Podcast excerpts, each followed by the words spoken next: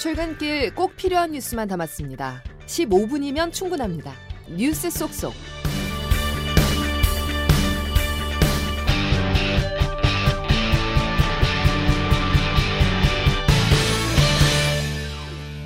여러분 안녕하십니까? 11월 14일 화요일 CBS 아침 뉴스 김은영입니다. 정부가 일부 직종과 업종에 한해 주당 최대 근로시간을 현행 52시간보다 늘리는 방향의 근로시간 제도 개편을 추진하기로 했습니다. 이희진 기자가 보도합니다. 지난 3월 주 최대 69시간 노동 허용을 강행하려다 여론의 문매를 맞고 물러섰던 정부가 다시 근로시간 제도 개편에 시동을 걸고 나섰습니다. 그리고 그 윤곽이 고용노동부가 전폭적으로 수용하겠다고 강조한 대국민 설문조사 결과를 통해 드러났습니다. 제조업 생산직 등 일부 업종과 직종에 한해 현행 일주 단위인 연장근로 관리 단위를 월 단위로 확대하고 주 최대 근로시간을 60시간으로 제한하는 등입니다. 특히 이번 설문조사에서 주 최대 근로시간으로 압도적 선택을 받은 60시간은 주 최대 69시간 파동 때 윤석열 대통령이 직접 제시한 가이드라인이기도 합니다. 양대 노총은 이번 조사가 답정너 조사라고 깎아내렸지만 노동부가 반색할 수밖에 없는 이유입니다. 노동부는 또 노사정 대화를 통해 근로시간 개편을 추진하겠다며 한국노총을 콕 집어 구애의 손길을 내밀었습니다. 이성희 차관입니다. 이 자리를 빌어서 다시 한번 그 어, 한국노총도 그 지금 음그 경제사회 노동위원회에서 그 어, 참여를 하고 있지 않으신데 참여할 것을 어, 정중하게 요청드리는 바입니다. 이에 한국노총도 경사노위 복귀로 화답해 민주노총을 배제한 채 근로시간 개편 노사정 논의가 진행될 가능성이 커졌습니다. 그러나 연장근로 단위 확대는 근로기준법 개정 사안으로 야당 벽을 넘어서야 가능한 만큼 역시 최대 변수는 내년 총선이 될 전망입니다. CBS 뉴스 이희진입니다. 금융당국으로부터는 분식회계 조사를 받고 있고 대통령으로부터는 약탈적 수수료라는 비판을 받았던 카카오 택시가 결국 수수료 인하에 들어가기로 했습니다. 이기범 기자의 보도입니다. 김범수 카카오 창업자가 어제 카카오 모빌리티 사옥에 들어섰습니다. 카카오 공동체 비상경영회의를 열기 위해서입니다. 17년 동안 길러온 수염도 깎았습니다. 판교 아지트가 아닌 모빌리티 사옥에서 그룹 비상경영회의를 연 것은 카카오 모빌리티가 정부의 집중 주시 대상이 되고 있기 때문입니다. 카카오 모빌리티는 택시 호출 서비스를 이용하는 택시 기사들로부터 운임의 20%를 수수료로 받은 뒤 마케팅 등에 참여하는 기사들에게는 다시 15% 정도를 되돌려주고 있습니다. 이 때문에 실질 수수료율은 5% 정도지만 이처럼 복잡한 이중구조 계약을 통해 매출을 부풀리려 한다는 의혹을 받고 있고 금융감독원의 감리도 받고 있습니다. 여기에 최근 윤석열 대통령으로부터는 약탈적 가격이라는 비판도 들었습니다. 이에 따라 카카오는 올해 안으로 이중구조 계약을 단순화하고 수수료율도 3% 이하로 낮추는 방안을 적극 검토하기로 했습니다. 카카오는 또 계열사 최고 경영진 교체도 검토할 방침입니다. CBS 뉴스 이기범입니다. 정부가 종이컵이나 플라스틱 빨대 등 일회용품 규제를 사실상 철회한 지 일주일이 되자 서울 거리 곳곳에 일회용품 쓰레기가 버려져 있었습니다. 탈플라스틱을 지향하는 국제 기조에 역행하는 정책 기조라는 지적이 나옵니다. 민소은 기자입니다. 서울 강남역 골목 곳곳에 종이컵이나 플라스틱 빨대와 같은 일회용품 쓰레기들이 덩그러니 버려져 있습니다. 정부가 일회용품 규제를 1년도 채 안 돼 철회한 지 일주일 만의 풍경입니다. 환경부는 소상공인의 부담을 덜어주려 일회용품 사용을 규제하는 대신 자율에 맡긴다고 밝혔습니다. 소상공인들은 일단 한시름 놓았습니다. 다회용자는 설거지가 엄청 늘어난단 말이에요. 컵도 부족하고 이럴 때가 있었는데 쓰고 바로 버리면 되니까 훨씬 편한 것 같아요. 아무래도 일단 종이 빨대가 취소된 거는 그래도 여기 현장 입장에서 좀 다행이라고 생각하고 시민들은 일부 환영하기도 근시안적인 대책이라고 지적하기도 했습니다. 환경 쪽엔 좀 안 좋을 수 있는데 소비자 입장에서는 종이 빨대보다는 그게 나은 것 같아가지고 당장 눈앞에 그냥 사람들이 불편하다고 하는 거 그냥 네, 해결하려고 하는데 결국 이게 네, 장기적으로 봤을 때 해결책 같지는 않거든요. 다만 전문가들은 국제 기조에 역행한다며 다회용품을 사용하도록 지원을 강화해야 한다고 지적합니다. 환경운동연합 백나윤 활동가입니다. 소상공인이 너무 힘들다 그러면은 뭐 다회용 세척 시스템을 마련을 해준다든지 관련 연구 개발을 많이 한다든지 이런 쪽으로 나아갔어요. CBS 뉴스 민소은입니다. 이스라엘군은 하마스가 가자 지구에서 통제력을 잃고 남쪽으로 도주했다고 밝혔습니다. 최인수 기자가 보도합니다. 이스라엘 국방장관은 현지 시간 13일 하마스가 가자 지구에서 통제력을 잃었다며 남쪽으로 도주하고 있다고 말했습니다. 팔레스타인 민간인들이 하마스 기지를 약탈하고 있으며 더 이상 하마스를 신뢰하지 않는다고 이스라엘군은 덧붙였습니다. 소셜미디어에서는 이스라엘 보병연대가 하마스 의사당을 점령했다는 글이 사진과 함께 퍼지고 있습니다. 이스라엘군은 지상전이 시작된 이후 4,300여 차례에 걸쳐 공격을 단행했다고 밝혔습니다. 지상전이 확대되면서 가자지구 북부의 병원들은 모두 운영이 중단돼 미수가 6명이 사망했다고 AF통신이 가자지구 보건부를 인용해 밝혔습니다. 가자지구에서 150곳 이상의 보호시설을 운용하며 78만 명의 피난민을 수용하고 있는 유엔 팔레스타인 난민구호기구는 구호 활동을 하다 숨진 101명의 직원을 애도하는 조기를 개항했습니다. 유엔 난민구호기구는 가자지구 연료가 이틀 안에 고갈될 것이라고 경고하면서 인도주의적 활동은 48시간 내로 중단될 것이라며 남은 연료를 병원에 쓸지 20만 명의 식수 공급했을지 택일해야 하는 상황이라고 밝혔습니다. CBS 뉴스 최인수입니다. 정부는 어제 한미 안보협의에서 대북 맞춤형 억제 전략을 10년 만에 개정한 데 이어 오늘 첫 유엔사 국방장관 회의에서도 대북 공조를 확대하기로 했습니다. 북한은 침략 전쟁 도발이라며 반발하고 나서 한반도 긴장감이 높아지고 있습니다. 홍재표 기자입니다. 올해 동맹 체결 70주년을 맞는 한미 양국은 어제 연례안보 협의에서 동맹 100년을 준비하는 국방 비전을 4년 만에 발표했습니다. 대북 압박에 무게가 실렸습니다.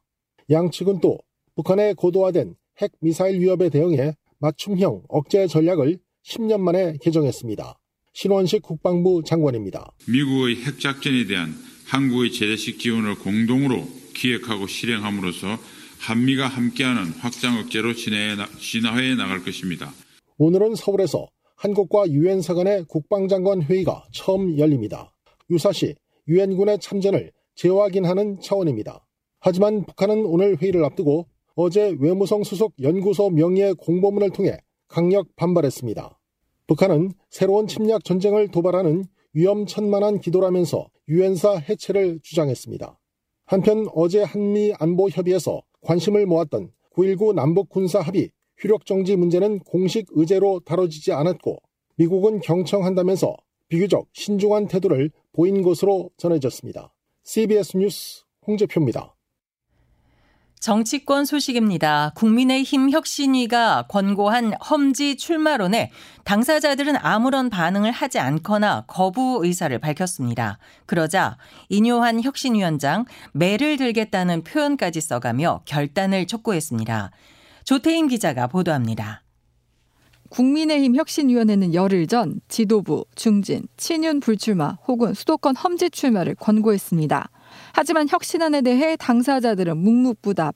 이른바 윤핵관으로 꼽히는 장재원 의원은 지금까지 입장을 밝히지 않다가 지난 주말 자신의 지역구 산악회 모임에 참석해 서울 불출마를 명확히 했습니다. 저는 제 강 의원은 또 자신의 SNS에 버스 92대 4,200여 명의 회원이 움집했다고 직접 밝히기도 했는데 일종의 새 과시를 한 겁니다. 이뉴한 혁신위원장은 장 의원을 겨냥해 혁신안을 거부한 사람이 있다고 하면서 매를 맞아야 한다는 비유적인 표현까지 써가며 물러나지 않겠다는 뜻을 밝혔습니다. MBC 김종배의 시선 집중에 출연한 이뇨한 위원장입니다. 우유를 마실래 아니면 매를 좀 맞고 우유를 마실래 이런 입장입니다. 인 위원장이 이끄는 혁신이 활동 기한은 다음 달 24일까지로 중진 험지 출마, 불출마 안건을 당에 공식 제안하겠다는 방침이지만 얼마나 당이 호응할지는 미지수입니다. 한편 여야의 인재 확보 경쟁도 본격화됐습니다. 국민의힘 인재영입위원회는 3, 40대 위주로 위원회를 꾸렸습니다. 더불어민주당은 내년 총선에 출마할 인재를 영입하기 위해 인재 국민 추천제를 도입하겠다고 밝혔습니다. CBS 뉴스 조태임입니다. 뉴스타파의 김만배 씨 인터뷰를 인용 보도한 방송사 4곳에 방송통신심의위원회가 과징금 1억 4천만 원을 부과했습니다. 양승진 기자의 보도입니다. 방송통신심의위원회가 과징금을 부과한 방송사는 KBS와 MBC, YTN, JTBC 등 4곳입니다. MBC에 뉴스데스크 4,500만 원, PD수첩 1,500만 원 등 모두 6천만 원을 부과했고 KBS에 3천만 원, JTBC에 3천만 원, YTN에 2천만 원을 각각 부과했습니다. 방심위 전체 회의는 7명의 위원 중 야권 위원 2명이 적법하지 않다며 심의를 거부해 퇴장한 가운데 요권 위원 4명의 찬성과 또 다른 야권 위원 1명의 반대로 과징금 부과를 의결했습니다. 류희림 방심위원장은 정확한 사실 보도를 해야 할 방송사들이 오히려 잘못된 정보를 전달해 자유민주주의 근간을 흔들 수 있는 심대한 결과를 낳은 데 대한 책임을 물었다고 배경을 밝혔습니다. 주요 방송사들이 한꺼번에 과징금 부과 결정을 받은 것은 2008년 방심위 출범 이후 초유의 일입니다. 과징금 부과는 방심위가 내릴 수 있는 가장 높은 수준의 중징계로 방송 제어가 심사에서 10점이 감점돼 심사 결과에 영향을 미칠 수 있습니다. CBS 뉴스 양승길입니다. 더불어민주당 이재명 대표의 위증교사 혐의 사건 재판이 대장동, 위례, 성남FC, 백현동 의혹 재판과 별도로 열리게 됐습니다. 이 대표 측은 검찰의 악의적 분리기소를 주장하며 방어권 보장을 위해 병합 심리를 요구했지만 재판부는 사건 구조가 다르다는 검찰의 주장을 받아들였습니다. 이번 법원의 판단으로 비교적 사건이 단순한 이 대표의 위증교사 혐의에 대한 1심 선고 결과는 내년 4월 총선 전에 나올 것이라는 전망이 나옵니다. 프로야구 LG가 무려 29년 만에 한국 시리즈 우승을 차지했습니다. 주장 오지환이 한국 시리즈 MVP에 올라 고 구본무 구단주의 한을 풀었습니다. 현장에서 이후섭 기자가 보도합니다. 마지막 아웃카운트 순간 서울 잠실구장은 LG 팬들의 환호성으로 열광의 도가니로 변했습니다. 1994년 이후 무려 29년 만에 거머쥔 한국 시리즈 우승컵이었습니다. 염경엽 감독이 이끄는 LG는 KT를 6대2로 누르고 한국 시리즈를 4승 1패로 마무리했습니다. 에이스 켈리의 호투 속에 3회 말 박혜민이 선제 결승 2타점 적시타를 때려냈고 김현수와 문성주의 타점으로 세기를 박았습니다. LG는 1990년, 94년에 이어 통산 세 번째 통합 우승을 달성했습니다. 주장 오지환은 2차전 역전승의 발판이 된 추격의 솔로 홈런과 3차전 거짓말 같은 9회 역전 결승 석점 홈런, 4차전 쐐기 3런포까지 한국 시리즈에서 6안타 3홈런을 기록해 MVP에 올랐습니다.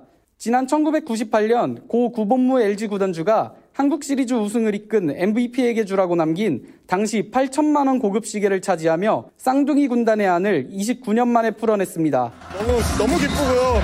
지금 이 순간 자체를 진짜 머릿속에 꼭 기억에 남기고 싶을 정도로 기쁩니다. 예, 그리고 모든 저뿐만이 아니라 모든 감독님, 코치님, 그다음에 선수들, 뭐 고참들 정말 너무 고생해가지고 프로야구 막내 구단인 KT는 올해 꼴찌 추락에서부터 극적인 한국 시리즈 진출까지 2021년 창단 첫 우승 이후 2년 만에 정상 탈환을 노렸지만 LG의 간절한 우승 비원에 밀려 아름다운 조연에 만족해야 했습니다. CBS 뉴스 이우섭입니다. 현대차 미국 법인은 엘라바마 공장 등의 생산직 임금을 2028년까지 25% 인상하기로 했다고 밝혔습니다. 현대차는 우선 내년 초부터 미국 내 생산직 직원의 시간당 임금을 전년 대비 14% 올릴 계획입니다. AP통신 등 외신들은 전미 자동차 노조가 한 달 반에 걸친 파업에서 사실상 승리해 미국 자동차 업체들을 비롯해 혼다, 도요다에 이어 현대차까지 생산직 임금 인상 대열에 합류했다고 보도했습니다. 최근 현금 서비스와 카드론 등 은행 신용카드 대출 연체율이 급증한 것으로 나타났습니다. 한국은행 경제통계 시스템에 따르면 일반은행의 신용카드 대출금 연체율은 지난 8월 말 2.9%로 지난해 같은 달보다 0.9%포인트 상승했습니다.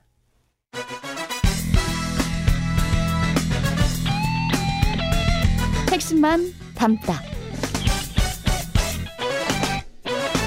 Save your time. 이어서 날씨를 이수경 CBS 기상 전문 리포터가 전해드립니다. 네, 오늘 아침까지는 곳곳으로 영하의 추위가 나타나겠는데요. 하지만 낮부터 기온이 오르면서 평년 수준의 늦가을 날씨를 되찾겠습니다. 오늘 아침 기온은 어제보다 2, 3도가량이 높아서 서울은 현재 영하 0.6도, 파주와 춘천 영하 5도, 부산은 영상 3도 안팎인데요. 내륙을 중심으로 서리가 내리고 얼음이 오는 곳도 있겠습니다. 오늘 낮 기온은 어제보다 높아지면서 춘천이 9도, 서울 10도, 대전 11도, 광주 12도, 부산 10도, 14도까지 오르며 일교차가 크겠습니다. 맑은 구역의 영향으로 야외 활동에 지장 없는 날씨를 보이겠는데요. 가끔씩 구름만 끼겠습니다. 내일까지는 비 소식이 없지만 수능 시험일인 모레는 대부분 지역에 천둥과 번개를 동반해 비가 내릴 것으로 보이는데요. 모레 오전부터 경기 서해안과 경기 북부, 강원 영서에 비가 시작돼 오후에는 그 밖에 전국으로 비가 확대될 것으로 예상됩니다. 날씨였습니다. CBS 아침 뉴스를 모두 마칩니다. 함께 해주신 여러분, 감사합니다.